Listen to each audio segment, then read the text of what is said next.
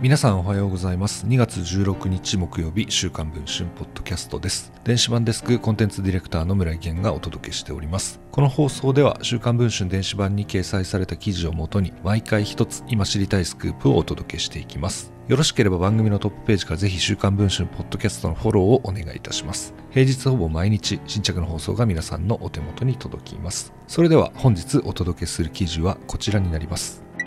日本経済新聞社とテレビ東京が共同で運営する YouTube チャンネル日経テレ東大学について日経新聞の社内で動画の内容を問題視する声が上がり昨年12月時点で制作スタッフに終了が通告されていたことが週刊文春の取材で分かりました。日経テレ東大学は2021年4月にスタート。家ついていっていいですかなどの人気番組を手掛けたテレ東プロデューサーの高橋弘樹氏が制作統括を務め出演者にはひろゆき氏や成田悠介氏らを抜擢。経済番組らしからぬ演出で人気を博し、今年2月にはチャンネル登録者数100万人を突破していました。しかし、2月6日に高橋氏がテレ東を退社することが明らかに。9日には成田氏も番組を引退しますとツイート。憶測を呼んでいましたが、実はその裏でチャンネルの終了が決まっていました。登録者数100万人を超える人気 YouTube チャンネルはなぜ終了することになったのでしょうか。日経新聞の関係者が匿名を条件にこのように明かしました。日経テレ東大学の終了は日経新聞の社内闘争の結果なんです。日経新聞社の本流とされるのは1500人の記者を抱える編集局ですが、このチャンネルは日経電子版などデジタルコンテンツの出し先を担っているデジタル事業、現サブスクリプション事業内の企画として立ち上がりました。彼らは編集局に近い報道班ではなく、あえてバラエティ班と組むことにしたといいます。テレ東のバラエティ班は尖った人材を多数輩出しています。面白い YouTube 番組を作ろうとアサインされたのが政治経済ネタにも強い高橋氏だったといいます。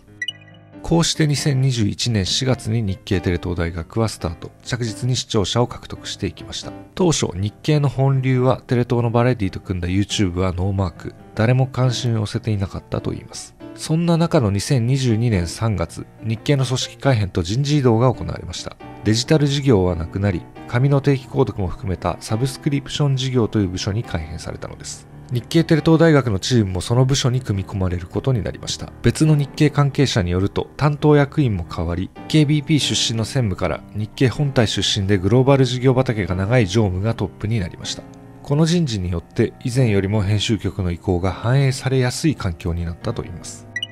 日経テレ東大学の内容について日経の本流から問題視する声が相次ぐようになったのはその数ヶ月後のことでした。SNS でもたびたび炎上し訴訟を複数抱えていたひろゆきが出演しているのはいかがなものか日経ブランドを既存しているなどの指摘が出たといいます。それ以外にも投資するとめちゃくちゃ儲かるなどという出演者の発言について日経の看板で投資誘導するのは問題ではないかというコンプライアンス上の問題を指摘する意見も出たといいます。そして辞めるべきだという圧力が強まっていき、昨年の12月、サブスクリプション事業は正式に制作スタッフに終了を通告したといいます。テレ東の関係者によると、問題動画だけを消すのか、チャンネル自体を終了させるのかの議論もあったといいますが、結局終了ということになったといいます。決定が伝えられた日、高橋プロデューサーは涙を流して悔しがっていたといいます。